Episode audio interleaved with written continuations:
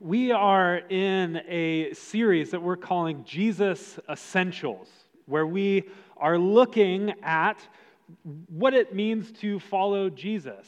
Uh, one way of, of kind of thinking about it is, is Christians are known as believers. And so this series is exploring what do believers believe? uh, when we say here that Jesus is the center of our faith, these are the things that are in, in the center of what we believe and trust to be true about God and the world and ourselves. And today we're continuing by looking, kind of making a shift from things we believe about God, and now we're looking at things that we believe about humanity. And so the question or the statement or the belief that we're looking at this morning is the fact that as humans, we are valuable and something is wrong.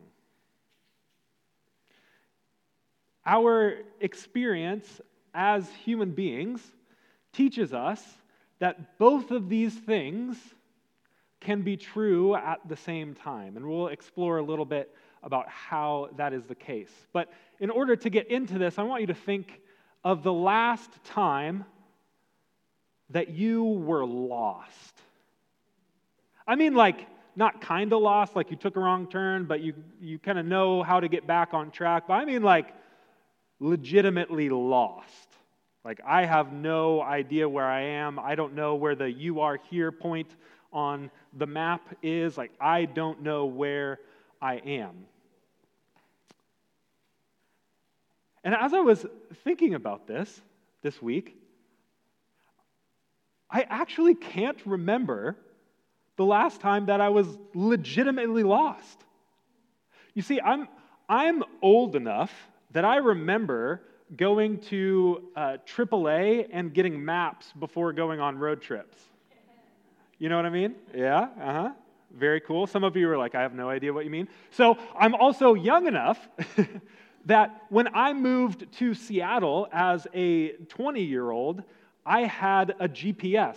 And so I never had to you know, drive around aimlessly in a big city and figure out where to go. I was able to navigate um, from space.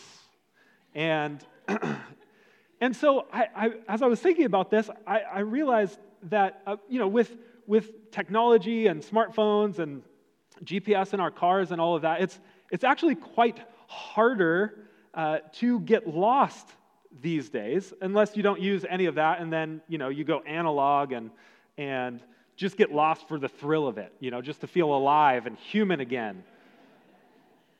But maybe to think about it another way is when was the last time you lost something valuable to you? Not just the remote and the couch cushions or in the fridge, but like something like maybe a, a ring or your phone or, or something that is, was of important necessity to you or value to you.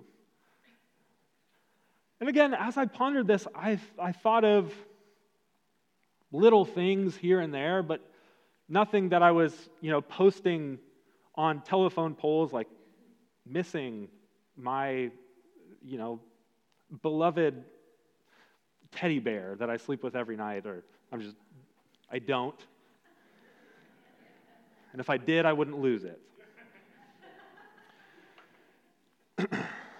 but I, you know, then I thought, well, it's especially with technology and you know Apple AirTags or Tiles or, or whatever. It is still harder to lose things. These like if I lost my phone, I, I didn't know where it was. I could just Oh, there it is. It's right over there. I can find it. And when it comes to the human condition, what Christians claim to be true is that humanity is of immeasurable and irreplaceable value to God. And that humanity has lost our way. That we have not, it's not that in some way God has lost track of us, like we might potentially lose track of something valuable to us. But because we have neglected our primary starting point, we begin from a place of lostness. And therefore, it is harder and more difficult to, for us as humans to get to where we are intended and created, Christians would argue, to go. The late USC philosopher Dallas Willard puts it like this When we are lost to God, we are also lost to ourselves. We don't know where we are or how to get where we want to go. Many a driver is lost long before they know it though rarely before their spouse knows it.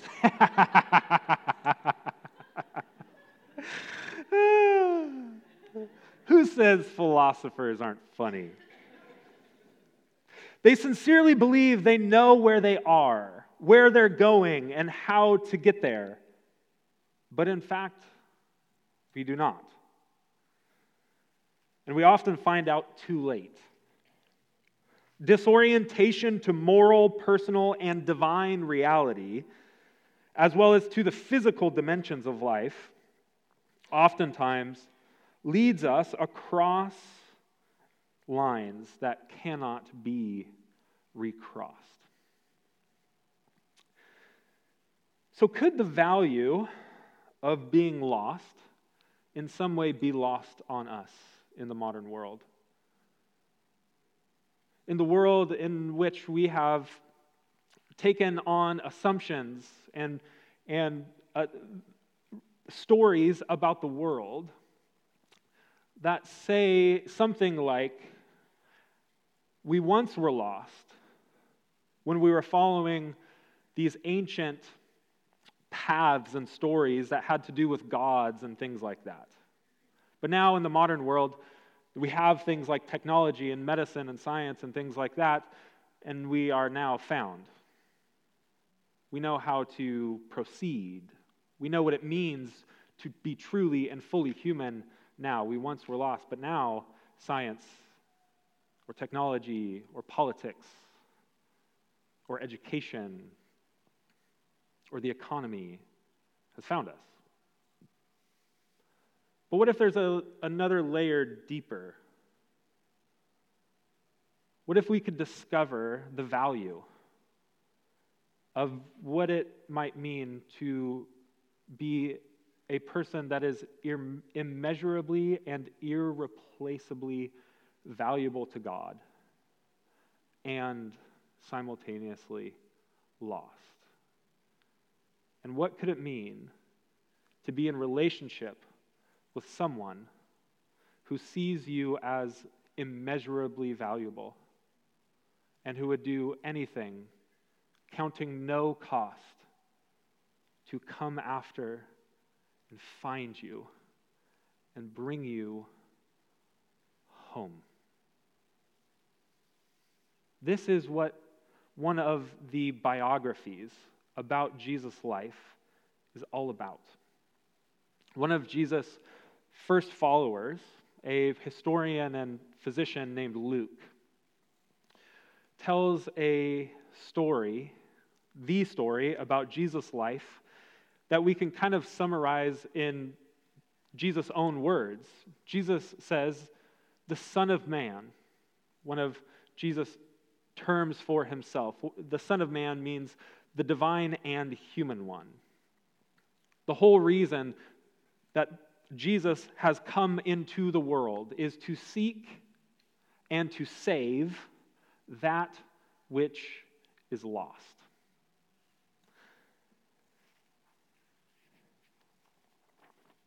In Luke's gospel, his biography of Jesus' life, we can see this theme running throughout the whole of this of his narrative about Jesus' life. To paraphrase uh, this you know, many chaptered book, along the lines of another book written by a Jewish writer named Abraham Joshua Heschel, we could think of Luke's story of Jesus' life in, in, in this way that it is the story of God's search for humanity.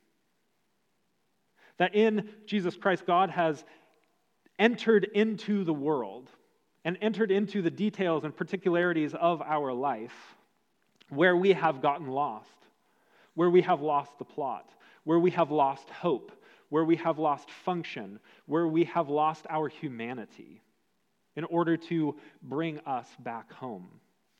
And this story, these themes kind of crystallize in a chapter, chapter 15 of Luke's gospel, which I think is the climax of this story.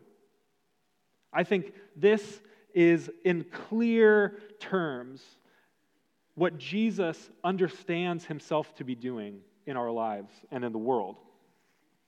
And it's the story of lost things being found.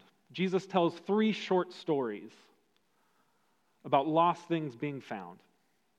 And the context, the setting, we read in verses 1 and 2, Luke 15, 1 and 2.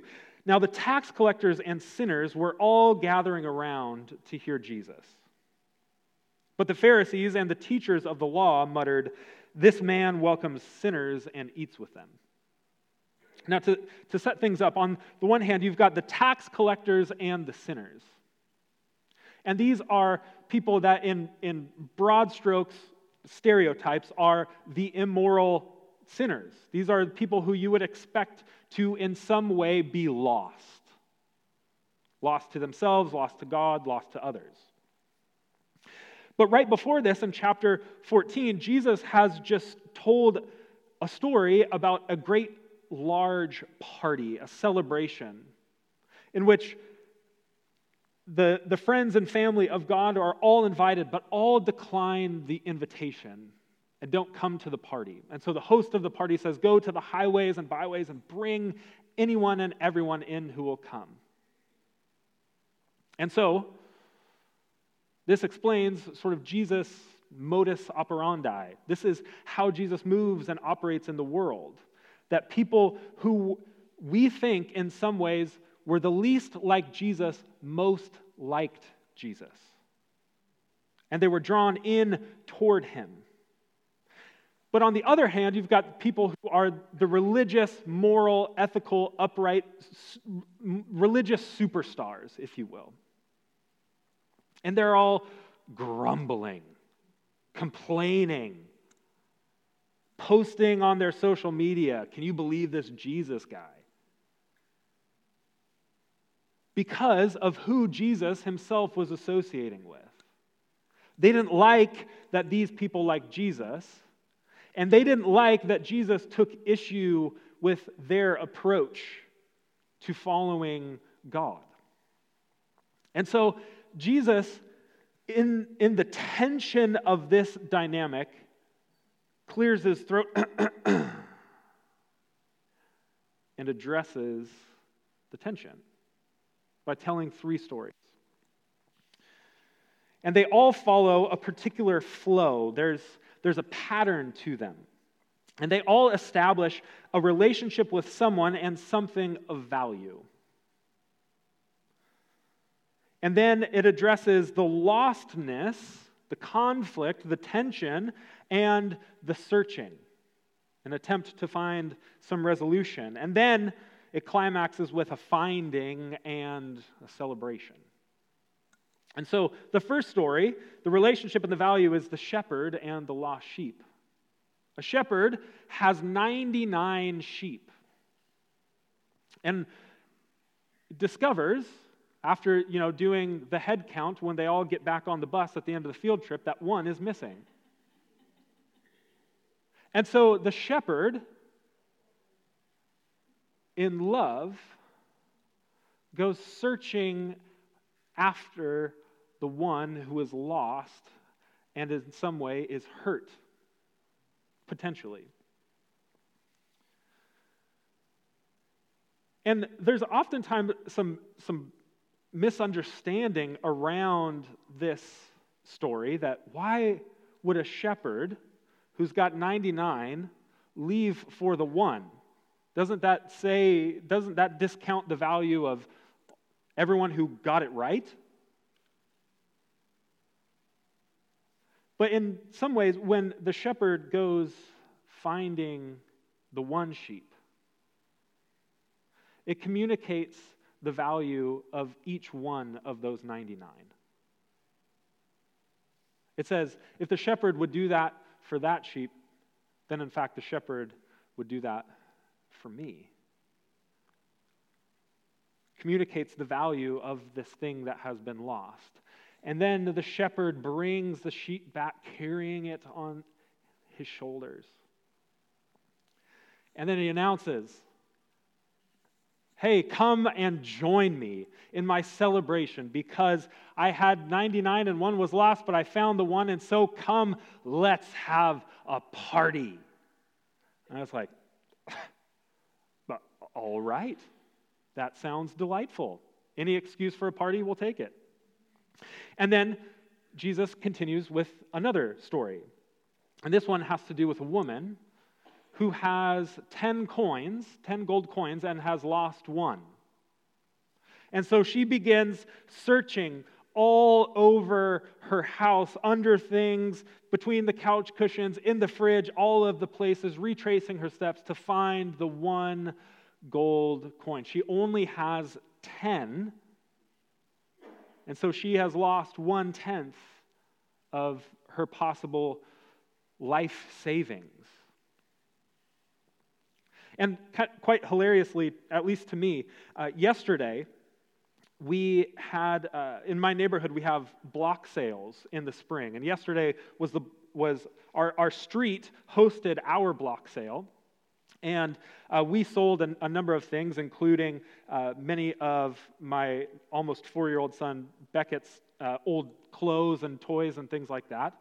And so he was very proudly at some point carrying around three quarters, 75 cents. Now you have to understand, this is more money than he's ever had in his entire life.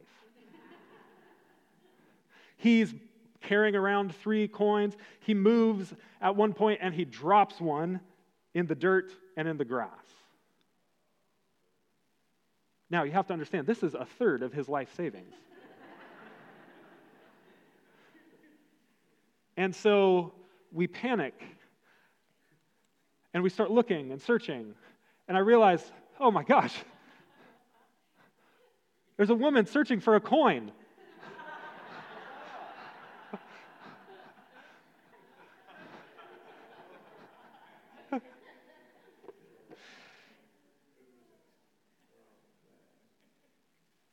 The bad news is, coin has never been found.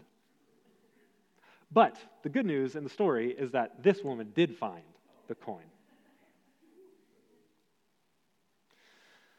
And she says, Come and rejoice with me. Because that which I lost, I have now found. So come and join my celebration. She throws a party. So you kind of see how this is flowing. And then we get to the third story. And the relationship of value is that of a father who has two sons. And they're both lost. Now, this is the story that we commonly know as the prodigal son, singular. But Jesus, as we have followed these stories, Jesus, who is the most brilliant master teacher ever to live, has his audience right where they want, he wants them. Because Jesus has set up this entire thing to say here's a relationship of value. Here's the conflict. That valuable thing has been lost. And what does that person who is responsible for that value do? They go searching and finding, and then they celebrate. And so Jesus begins the story. There was a man who had two sons. The younger son asked for his inheritance, which was to say to his father, I wish you were dead. Not a good beginning to a, a relational story. So he, the father liquidates his assets, which would have been a profoundly shameful thing for him to do, given the cultural context. He distributes his, his entire life savings between his two sons. The older son gets two thirds, and the younger son gets one third, and he goes off into a foreign land and he spends it all. in ways that we kind of fill in the gaps as immoral and, and wild and reckless prodigal type behavior.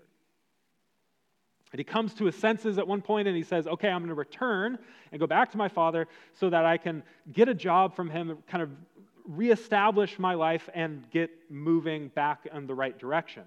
And so the son comes back, and while he was still a long way off, the father sitting on the porch who has been searching for his son, he's been looking for him, he's been hoping and praying and thinking that he would one day return, goes running down the driveway out to meet him. He grabs him in an embrace. He fully restores him back into the family. He gives him a robe and a ring and sandals, and it's this beautiful moment where, of, of reconciliation and restoration. And then there's another son who hears about all of this that has happened. And the father has ordered that there would be a fattened calf because his son of his would, would be killed and a party would be thrown because this son of his that was once dead is now alive, who was once lost is now found. And the older brother hears this and he's like fuming. He is upset. And part of the reason why is his dad is spending his money without his consent. The father has given everything over. This older brother is now in charge of the house. He's in charge of the bank account, and his dad is spending his money. And so when the party happens and, and, and the father sees that his younger son is not in the party, joining the celebration, he goes out to him, the elder brother. He says, Will you come in and join me in my joy? And he says, You have never even given me a, a cheeseburger party, a pizza party. You've never given me anything. And I've stayed here and I have slaved for you. And this Yehu comes home he hasn't even barely said sorry yet, and you throw a party and invite the whole town. What's your deal? And he says, again, this, we had to celebrate and be glad because this brother of yours was dead and is alive again. He was lost and is found. And so Jesus sets up this dynamic between the younger brother and the older brother as sort of the hook, line, and sinker, directed not towards the sinners and the tax collectors, but against the scribes and the Pharisees and the teachers of the law who were grumbling about who Jesus was partying with. As the pastor and writer Tim Keller puts it, you see, neither son loved the father for himself. They were both using the father for their own self centered ends rather than loving, enjoying, and serving him for his own sake. This means that you can rebel against God and be alienated from God, either by breaking God's rules or by keeping them all diligently. It's a shocking message. Careful obedience to God's law may serve as a strategy for rebelling against God.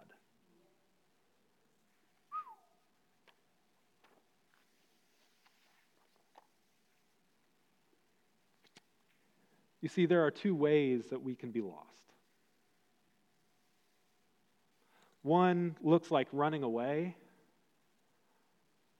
and the other looks like staying put and doing all of the right things in all of the right ways. Why?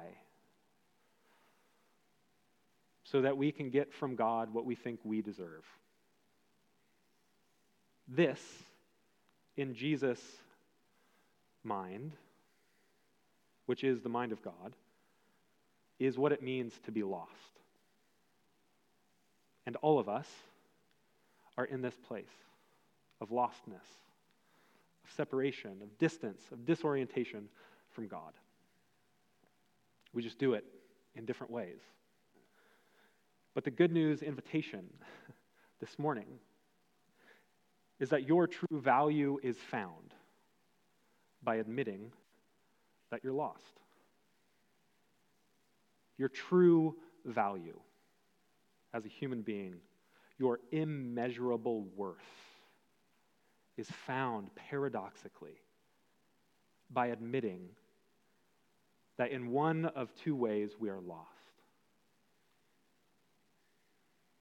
And by admitting this loss, we reestablish and reorient ourselves to the God who is endlessly searching from us, for us, but who we consistently hide from. And this is the oldest story in the Bible. But this is not something that we simply do once and for all, admitting that we're lost. Typically, there is a, a, high moment in the life of a Christian at conversion or at baptism where this confession, this conversion moment happens. And those are, are real and important. And we have a baptism class that's going on right now exactly for that thing. And yet, there is more. This is a daily discipline that followers of Jesus engage in. And in the words of the great hymn, Come Thou Fount of Every Blessing, the hymn writer says, Jesus sought me when a stranger, wandering from the fold of God. You see this Luke 15 imagery. He to rescue me from danger of sin, death, and evil interposed, came in between his precious blood. And then, oh, to grace, how great a debtor daily I'm constrained to be. Let your goodness, like a fetter, it's like a ball and chain.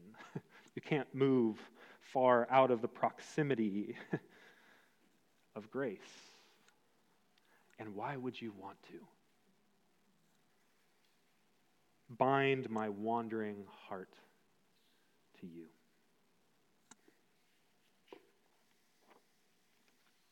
How do we do this? How do we daily constrain ourselves? I have a couple of suggestions before we come to the communion table. So, first, have you admitted to Jesus that you are lost and you need him to come and find you? Have you made this admission, this confession that you don't know where you are? You don't know how you got to where you got to. And you need him to come and search and find you. The good news is he's closer than you think. Secondly, is there someone you've lost touch with? Is there someone you've lost touch with? Who the invitation from the Spirit of Jesus to you this morning is to go searching for and finding them, to reach out in some way.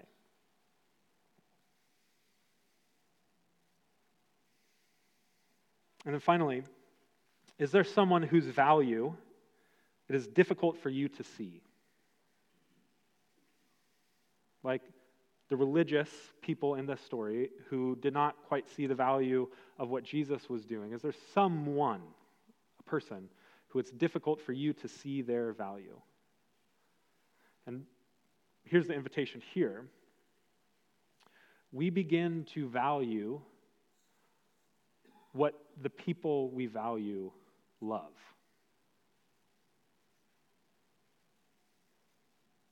I have searched high and low for things that are of no consequence to me, except for the fact that my children love them and are looking for them.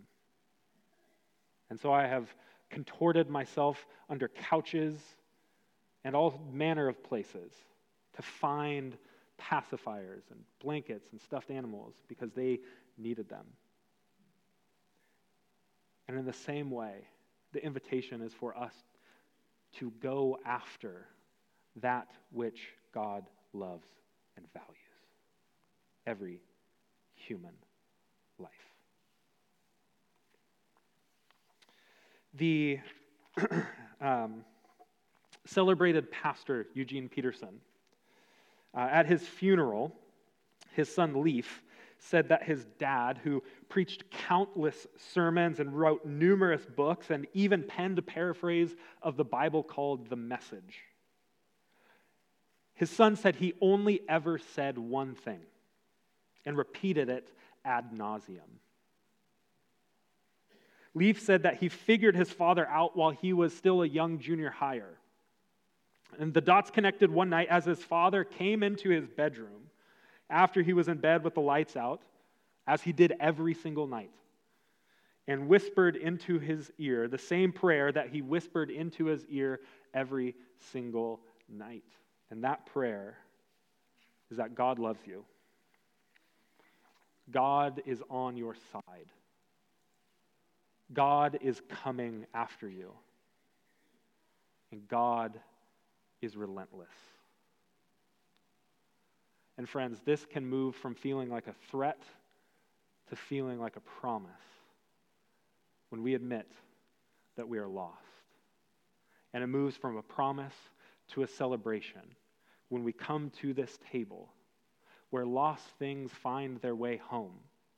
This celebration of death coming out of life, or of life coming out of death because of the grace of God.